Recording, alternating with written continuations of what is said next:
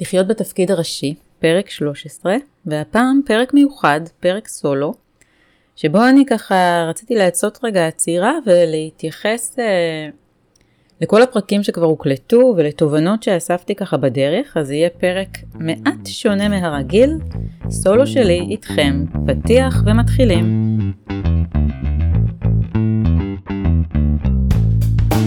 לחיות בתפקיד הראשי, הפודקאסט של יעלי קוגן. אז המוראיין הראשון שהיה לי זה משה חרלובסקי, מנכ"ל ביז, והסיבה שבחרתי אותו להיות ראשון אמ, זה כי באמת סקרן אותי, סקרן אותי לשאול אותו איך הוא תמיד מחייך, תמיד אופטימי, לא משנה מה קורה, הוא תמיד אה, משדר משהו מאוד מאוד חיוני ושמח, ו- וזה באמת uh, סקרן אותי, זאת אומרת רציתי ללמוד לעשות את זה. והדבר uh, הכי חשוב ככה שעלה מהשיחה איתו, um, זה שהדרך היחידה באמת להיות בהגשמה אישית ולצלוח את כל המשברים והקשיים והדברים שאנחנו עוברים בדרך, זה לשמור על אופטימיות. אני זוכרת שממש בהתחלה של הקורונה, ככה בסגר הראשון, שסגרו לי את הבית ספר למשחק, והייתי בהרצאה שלו, וכולם ככה היו במין הלם. היה מין הלם, תחושה כזו של סוף העולם, והוא ישב כזה בזום, היינו בזום, וכולו חיוך אחד גדול, אופטימי, אנרגטי, ודיבר על זה שהם... איזה יופי, יש לנו כאן עכשיו משבר, בואו נראה איך אנחנו הופכים אותו לאתגר ולהזדמנות לייצר דברים חדשים, וזה ממש היה מבחינתי נקודת דרך לפתוח ככה משהו חדש בעשייה שלי, ואני באמת חושבת שזו הייתה הרצאה שאני לא אשכח אותה. לאו דווקא בגלל התוכן הטכני שהוא נתן שם, שידעתי אותו, אלא דווקא באווירה, באווירה שהוא אישרה ובתחושה שאנחנו לא, זה לא סוף העולם, זה התחלה של משהו חדש. וזה ככה תובנה שאני רוצה לחדד, כי אני חושבת ש... אופטימיות זה הדרך היחידה לשרוד בעולם הזה. זאת אומרת, אני לא רואה דרך אחרת להשתיק פחדים, להשתיק מחשבות של אה, אה, אה, ייאוש, גם, גם כשהמצב קשה. זאת אומרת, אני נזכרת עכשיו, אפרופו אה, רעיונות, ברעיון הראשון, ראשון, ראשון שעשיתי בחיי, וזה היה עם סבתא שלי, זיכרונה לברכה, טילדה אמילי, שבאמת היא הייתה, ב, ב, אני לא חושבת שיש שפל או, או קושי יותר גדול ממה שהיא עברה. סבתא שלי איבדה שני הורים ושבעה אחים בשואה, אמ, והדבר היחיד ש, שככה החזיק אותה, זה אחרי כבר שהיא, שהיא הגיעה לבית שלה בצ'כוסלובקסיה וראתה שכולו הרוס, והבינה שבעצם לא נשאר שום דבר מהמשפחה שלה, זה האופטימיות שהיא ידעה שהיא תמצא את סבא שלי בחיים. סבא שלי אמ, נלחם, והיא פשוט ידעה שהוא יחזור. וזה מה שהחזיק אותה, ובאמת הם, אה, הוא חזר מהמלחמה והם אה, אה, התחתנו אחר כך, ובלי האמונה הזאת היא, היא לא הייתה שורדת. ואני חושבת שבאמת זה משהו שממש חשוב בדרך אה, כל הזמן להזכיר, כי אופטימיות בעיניי זה לא משהו, זאת אומרת, אצלי זה לא משהו מולד, זה משהו שאני עובדת עליו כל הזמן, להישאר בתקווה, להישאר באמונה, להישאר בחיבור לקולות החיוביים שבתוכי ולא ליפול לתוך אה, קולות שמייאשים אותי, גם חיצוניים של אנשים מבחוץ שיכולים לבוא ולהגיד דברים, וגם קולות פנימיים שלי שהם הכי אה, אה, קשים ו- ומשתקים. אז באמת, אם יש משהו ככה שאני לקחתי ורציתי להעביר אותו הלאה בפרק הזה, פרק מספר 1, זה שאין אפשרות להצליח ולשמור על הצלחה לאורך זמן, כי הצלחה זה כל הזמן להצליח ולהיכשל בדרך, אין מה, שביל שהוא חלק לכל אורך הדרך. זה גם ברגעים שאני נופלת, גם ברגעים שמרגיש לי שכל העולם שלי מתפרק, גם אז לשמור על האמונה ועל האופטימיות.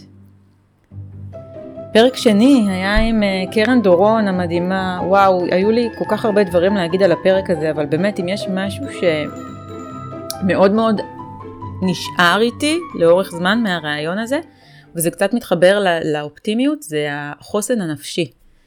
קרן משדרת משהו מאוד מאוד חזק, שמאמין, שיודע.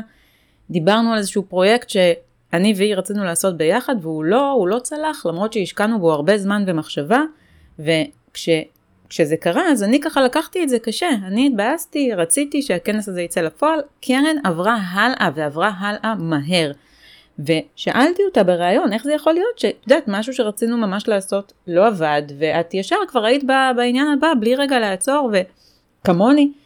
והיא אמרה לי, היא אמרה לי, אוקיי, אז זה לא עבד, הדבר הבא יעבוד, אסור להתעכב, ואני חושבת שאם מסתכלים ככה עמוק ומנסים להבין מה היה ההבדל בתגובה שלי ובתגובה שלה, אז שלקרן יש חוסן נפשי מאוד מאוד חזק. היא יודעת אה, להישאר נאמנה ל, לרצונות שלה ולחלומות שלה, גם כשדברים לא זורמים ולא הולכים, היא לא לוקחת את זה יותר מדי קשה, הכל מאוד מאוד פשוט, אוקיי, זה לא עבד, בואו נחשוב איך אנחנו משפרים את זה, ובפעם הבאה זה יעבוד. זה משהו שאני ממש החלטתי לאמץ, ממש ממש החלטתי לאמץ, לא להתעכב, לא להתעכב, כן ללמוד מטעויות, כן לנסות להשתפר, כן לנסות להבין אוקיי למה זה לא עבד, אבל לפעמים גם זה לא ממש חשוב. לפעמים צריך רגע לעצור ולהגיד אוקיי, כרגע זה לא עבד, בוא נראה מה אני יכולה לעשות כדי שמשהו אחר יעבוד, או שאותו פרויקט שרציתי להוציא לפועל יעבוד בדרך אחרת. אז חוסן נפשי ובאמת היכולת לקחת דברים יותר בקלות, זה משהו שוואו, לקחתי ואני ממש ממש אשמח אם תקשיבו לפרק ותיקחו גם אתם. אלה בר צבי המדהימה, פרק שלישי, על אומץ, דיברנו על אומץ, ואני חושבת שהשיחה עם אלה דווקא חידדה לי איזושהי תובנה לגבי עצמי. מגיל ממש ממש צעיר, אני כל הזמן שומעת את המשפט, איזה אמיצה את, איזה אמיצה את, איזה אמיצה את, וואו, איזה כיף לך שאת כזאת אמיצה. אני הבן אדם הכי פחדן ביקום, זאת אומרת, אני לא מכירה בן אדם יותר פחדן ממני. כשהייתי צעירה הייתי עוד יותר, הרבה הרבה יותר פחדנית. וניסיתי להבין איך באמת, למה אני נתפסת מבחוץ כבן אדם מאוד מאוד אמיץ, שעושה מה שהוא רוצה ולא אכפת לו משום דבר. והבנתי שפשוט יש לי פחד, שהוא מאוד מאוד מאוד מאוד גדול, וזה פחד מהחמצה. בגלל שאני כל כך מפחדת מהחמצות ומחוסר הגשמה, אז כל הפחדים האחרים פשוט, פשוט מתפוגגים. אם אני רוצה לצאת עם איזשהו חלום חדש, ויש לי למשל, אה, אני אתן דוגמה, למשל אה, כשרציתי ללמוד משחק, ונכשלתי חמש פעמים. אז שאלו אותי מאיפה מצאת את האומץ ללכת ולהיבחן פעם שישית, כאילו בואי. וזה לא היה אומץ, אני פשוט כל כך פחדתי שאני לא אגשים את זה, הפחד היה כל כך כל כך גדול, שלא ראיתי בעיניים ופשוט הלכתי להיבחן, בכלל לא תפסתי את זה כאומץ, תפסתי את זה כעניין של חיים או מוות שאת זה אני רוצה להשיג. ובפרק עם אלה אני מספרת ככה סיפור נורא מצחיק איך כשהיינו בתיכון אני הייתי מאוהבת במישהו ושלחתי לו מכתב אהבה. והיא אומרת לי מאיפה מאיפה האומץ ללכת לשלוח לו מכתב אהבה ואני לא תפסתי את זה כאומץ. אני תפסתי את זה בזה שוואו יום אחד אני אהיה אה, זקנה ואני אסתכל אחורה ואני אגיד וואו אני כל כך אהבתי כשהייתי ילדה את אה, א', למה לא, למה לא עשיתי כלום? אולי גם הוא אהב אותי. והפחד הזה מלהחמיץ הוא, הוא הרבה יותר חזק מהפחד של מה יקרה אם אני אשלח לו את המכתב האהבה והוא, והוא לא יהיה בעניין שלי. ובפועל זה מה שקרה ובפועל גם uh, כל הבנים uh, uh, צחקו עליי מצד אחד מצד שני מאוד העריכו את זה שעשיתי את זה ובתקופתי זה לא היה מקובל שבנות מתחילות עם בנים ואני חושבת שבאמת הסוד שלי לאומץ זה פשוט לפחד מהחמצה, לפחד מזה שאני אמות ו- ורגע לפני המוות אני אגיד יואו איך לא עשיתי את זה, איך לא ניסיתי, כי בעיניי החמצה היא, היא הרבה הרבה הרבה יותר צורבת וכואבת ונשארת בגוף מאשר כישלון, כי כישלון בסדר, נכשלים, עושים, מתקדמים. החמצה זה משהו שלא עובר, זה משהו שמאוד מאוד מאוד קשה הם, לא להצטער עליו אחר כך. אז זה ככה מה שעלה לי מהפרק עם אלה המדהימה, שזה באמת הפרק אגב, אלה, סתם שתדעי, זה הפרק עם הכי הרבה האזנות. פרק מספר 3 על האומץ עם אלה בר צבי.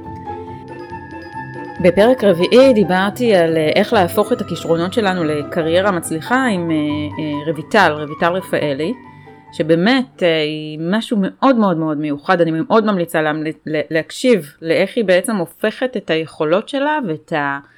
החוזקות שלה פשוט לקריירה כל פעם בצורה אחרת ומייצרת אין ספור של שבילים חדשים ואני חושבת שהדבר הכי חזק שעלה ככה מהרעיון זה להבין ש...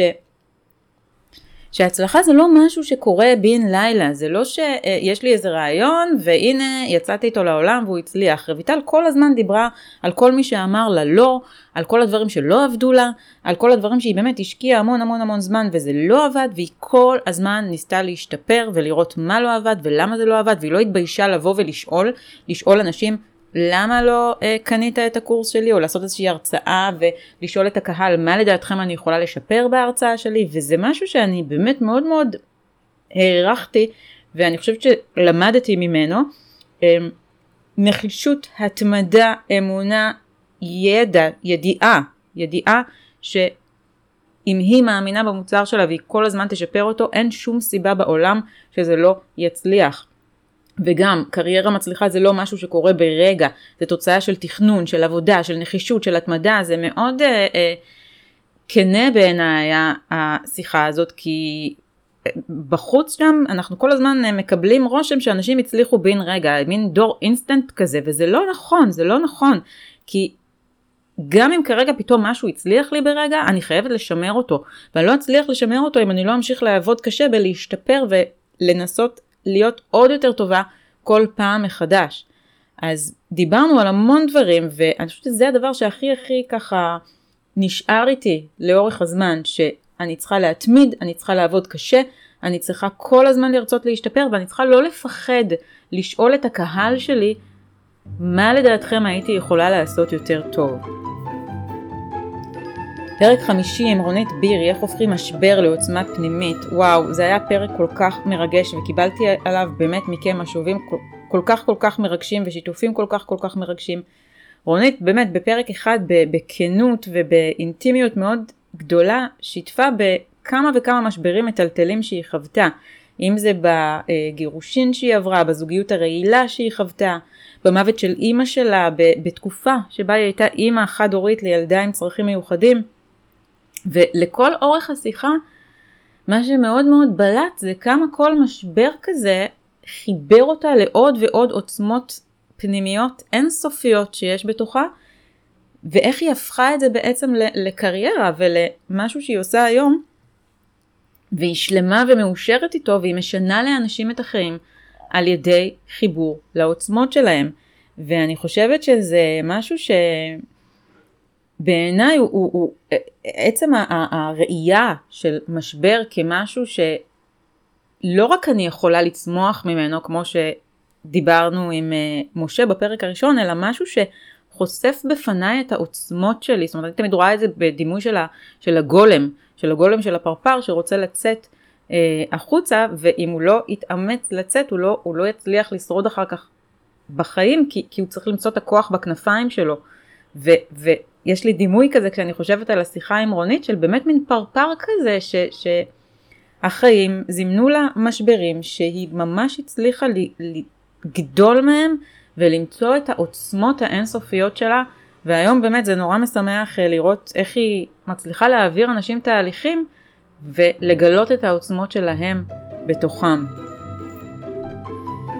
פרק שישי עם עדי לביא היה וואו, קודם כל אני ממש שמחה שעדי אה, בזמן שעבר אה, הצליחה עם פרויקט ההדסטארט שלה והתקליט שלה ממש עומד לצאת אוטוטו וזה מאוד מאוד ריגש אותי לשמוע את זה.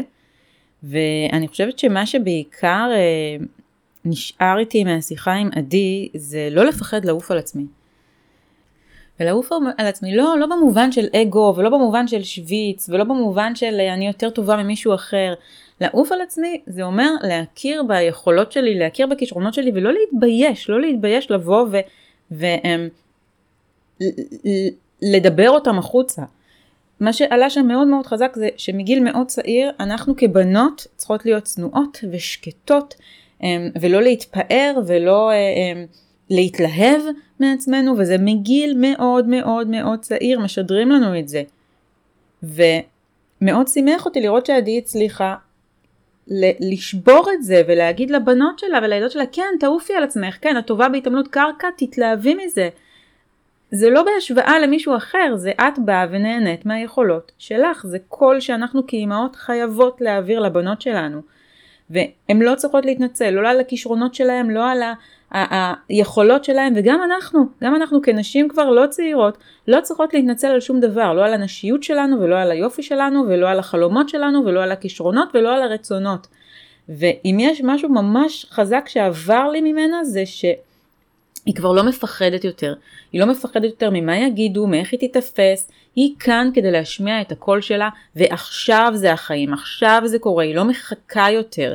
היא יצאה מהעמדה של המחכה שמשהו יקרה למקום שהיא באה, הנה יש לי start, בואו ותשקיעו בי, כי יש לי משהו לתת לעולם הזה, החיים קצרים מדי בשביל להמשיך הם, להשתיק אותנו, ובאמת אני חושבת שזה היה אחד הפרקים הכי מרגשים שהקלטתי, ואני מזמינה אתכם להקשיב, הפרק עם עדי לביא, עכשיו זה החיים. אוי, פרק שמיני עם שלומי, כמה כמה כמה כמה ביקורות ו- ומשובים ותודות קיבלתי מכם על הפרק הזה. כי באמת אני חושבת שזה פרק אה, עם המון אופטימיות והמון חיבור אה, ככה לאיזשהו ביטחון פנימי שיש מישהו שמקשיב לי. אה, אני נורא שמחתי לדבר עם שלומי כי הוא ידע לתמלל דברים שאני הרגשתי באינטואיציה מגיל מאוד מאוד צעיר.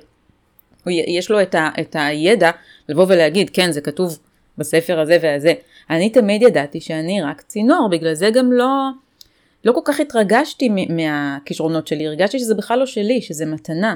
וגם החלומות שלי, אני הרבה פעמים מרגישה שזה, החלום שלי הוא איזשהו קול של משהו שהוא הרבה יותר גדול ממני, שרוצה לבוא לידי ביטוי דרכי.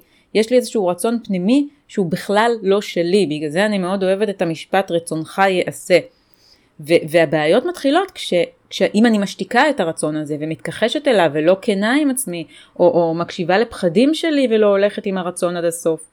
ו, ולפעמים גם יש מבחנים, עד כמה אני באמת רוצה, עד כמה אני באמת מוכנה אה, להשקיע ברצון הזה וללכת בדרך הזאת.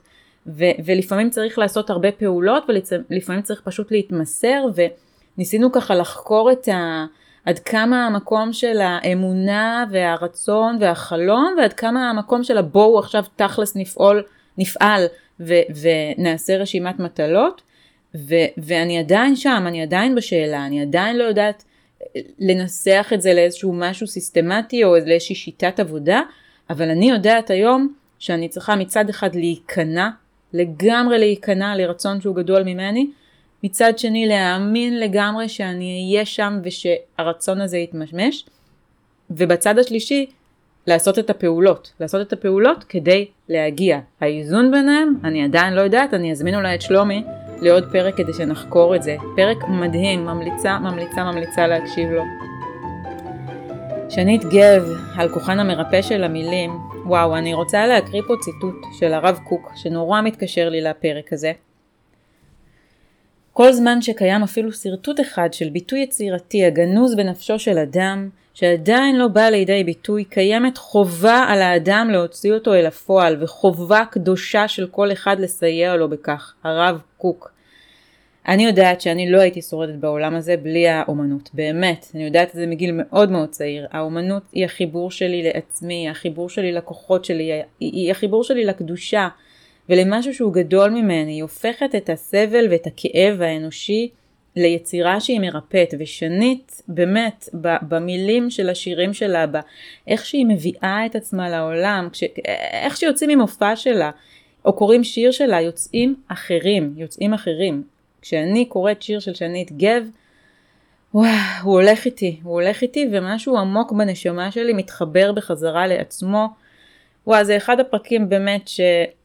אני, אני באופן אישי כל כך כל כך נהניתי להקליט שנית גב על הכוח המרפא של המילים. פרק תשיעי עם רז אמבר, וואו, זה היה מבחינתי אולי הפרק שהכי ככה טלטל אותי. Um, הוא כאילו מדבר על יציאה מהארון בבית דתי, אבל זה לא זה, זה לא זה. הנושא המרכזי של הפרק הזה הוא זה שאנחנו הורגלנו לחשוב שיש טוב ורע, מותר, אסור, נכון, לא נכון, כל מיני אמונות שתכנתו אותנו להאמין בהם, ולא באמת בדקנו האם זה, האם זה מתאים לי, האם זה נכון. אני מאמינה שהאמת היא הרבה יותר פשוטה. מרז אני למדתי על הכוח של האותנטיות. קודם כל אותנטיות מול עצמי. שרז הבינה שהיא אוהבת נשים, לא משנה באיזה גיל כרגע זה היה, היא לא התנגדה להבנה הזאת, היא לא... אמ, היא באיזשהו שלב באה לעולם ואמרה זו אני, זו אני ואני שלמה עם מי שאני ותתמודדו. הפרק הזה שובר פה סטיגמות אחת אחרי השנייה. רז בא מבית דתי, קיבלו אותה באהבה. ו- ואני חושבת שכל בן אדם יכול ללמוד מהפרק הזה, שכשאני שלם בתוכי עם, ה- עם, ה- עם כל מי ומה שאני, לעולם אין ברירה והוא יצטרך להיות שלם איתי. וזה רלוונטי לבחירות שלי בקריירה, ולבחירות שלי בחיים האישיים שלי, ולבחירות שלי בכל דבר שאני עושה או עושה, בכל דבר שהוא אני. ואני באמת חושבת שזה פרק masterpiece ללמוד על זה. אני למשל למדתי שאני לא מתנצלת יותר על הרוחניות שלי. אני בן אדם רוחני. יש הרבה אה, אה, הרמות גבה בסביבה, אני כאילו פחדתי כל החיים להצטייר כמשונה, כמוזרה, לא. היום אני, בזכות רז, יצאתי החוצה ואמרתי כן, אני מאוד מאוד מחוברת לרוחניות שלי, זה משהו שמגיל מאוד מאוד צעיר שמר עליי ומנווט אותי בדרך, זה מי שאני, מי שחושב שאני פחות בגלל זה מוזמן לצאת מחיי. תודה רז. את הפרק השישי הקלטתי עם דוקטור שי סולן. איזה איזה קסם של בן אדם, אני ממש שמחה, הכרנו דרך הפודקאסט, דרך הראיון, פעם ראשונה בעצם שממש נפגשנו. ואני ממש מרגישה שהרווחתי בן אדם חדש ללמוד ממנו, זה פרק מרתק. אני מאוד ממליצה אגב על הספר שהוא כתב, אמ, ואני חושבת שאם יש אה, תובנה אחת חזקה שלקחתי מהפרק הזה, זה שבאמת יש כל כך הרבה דרכים ושיטות ואין אה, אמ, ספור של מנטורים ודברים אה, שאפשר לעשות כדי להצליח. אבל כמו ששי גילה, בעצם אה, אם יש דבר אחד שמשותף לכל האנשים המצליחים בעולם, זה שיש דבר אחד שיש לכולם וזה האמונה העצמית. זה הזכיר לי את השיר של יובל המבולבל, אני מצטטת פה את יובל המבולבל בשיר שהוא כאילו שיר ילדים, אבל זה אחד השירים בעיניי המדהימים שיש, שנקרא אה, אה, אני מאמין בעצמי, ויובל כותב שם, בעולם שבו כולם חושבים אותו דבר, מחפש את המקום שבו הזמן נגמר. מנסה להתקדם בתוך התוהו הגדול, להיות חזק ולא ליפול. כל כך הרבה דרכים, כל כך הרבה עצות, המון המון שבילים ואין סוף אפשרויות. בחושך מסביב יש נקודה אחת של אור, היא בתוכי, ובה אני יכול לבחור, ואני מאמין בעצמי. זה באמת, אני חושבת השיר ילדים הכי מדהים ש, שאני מכירה, וזה מאוד מתחבר לשיחה שלי עם שי, שיש כל כך הרבה דרכים וכל כך הרבה עצות וכל אחד, אני, אני באמת, אני, חושבת שיש לי בבית איזה 300 ספרי השראה ו, אה, אה, של כל המנטורים הכי גדולים ואם יש דבר אחד שבאמת הם כולם מדברים זה על זה שאני צריכה להיות באמונה עצמית עיוורת, עיוורת, לדעת שלא משנה מה אני אשיג את מה שאני רוצה זה הדרך הכי בטוחה באמת אה, להצליח ולהגיע ליעדים שלי או לחלומות שלי והדרך היחידה להתמודד עם כישלונות uh, בדרך. פרק 11, איך שומרים על אהבה בזוגיות ארוכת שנים, דוקטור עשאל רומנלי וגלית המדהימה, גלית, גלית רומנלי, בת זוג, זוג, זוגתו. Um, אני חושבת שזה היה פרק uh, שמאוד העצים את כל מה שאני מאמינה בו ולקח את זה לעוד דרגה אחת קדימה, כי אני כל הזמן מדברת על עבודה אישית שלי מול עצמי, וגלית ועשאל לקחו את זה למקום הזוגי. על איך אפשר להיות בתפקיד הראשי של החיים שלי כשאני בתוך קשר, כשאני בזוגיות ארוכת שנים. ואני חושבת שאחד הדברים הכי חשובים שלמדתי מהם זה שרק ברגע שנהיה מחוברים לרצונות שלנו, לצרכים שלנו, לצל שלנו, לצדדים הפנימיים הפחות פוטוגנים, נצליח לייצר זוגיות שהיא אמיתית, שהיא מבוססת על באמת על אינטימיות אמיתית. אני מאמינה כמוהם שבן או בת הזוג שלנו הם תמיד יאהבו מראה. ובמראה הזאת אנחנו לא נראה רק את הצדדים היפים, אלא גם את החסרונות שלנו. ואין דרך יותר טובה לגדול ולצמוח ולהתפתח מאשר להסכים ולראות את זה ולגדול מזה ביחד. ו- ולקחת את זה כ- ככלי להעצמה אישית ובאמת להתפתחות רוחנית. זה משהו שבאמת אני כל כך כל כך הזדהיתי ואני חושבת שהם עושים עבודה מדהימה פרק שאותי באופן אישי מאוד מאוד uh, ריגש. ופרק 12 עם חגית, חגית מעוז, עם הסיפור הלכו מהפר, חגית uh, בגיל, אה, אני לא זוכרת מה זה היה, גיל חמש לדעתי, נפלה לתוך בור וממש הייתה בסכנת חיים, וברגע האחרון היא פשוט הושיטה את היד, וכשהיא כולה טובעת בתוך הבור, ומישהו הושיט ליד ושלף אותה החוצה. וזה משהו ככה שהולך איתה כדימוי לכל החיים, שגם כשהיא בתוך הבור השחור, יש אור למעלה ותמיד תהיה יד שמושטת לעזור לה. ואני חושבת שהסיפור הזה נגע בי, נגע בי ממש, ובתור מישהי שרגילה מגיל מאוד מאוד צעיר לסמוך רק על עצמה, אני חושבת שזה משהו שממש מגיל חמש או שש אני הבנתי שאני בעולם הזה צריכה לסמוך על עצמי. משהו בסיפור של חגית ממש אה, נגע בי, ואני חושבת שלקחתי ממנו שזה חשוב גם לדעת לבקש עזרה. זה חשוב לדעת להושיט את היד ולבקש עזרה כשקשה, כי כן, אפשר להסתדר לבד, אבל וואלה זה לא כיף.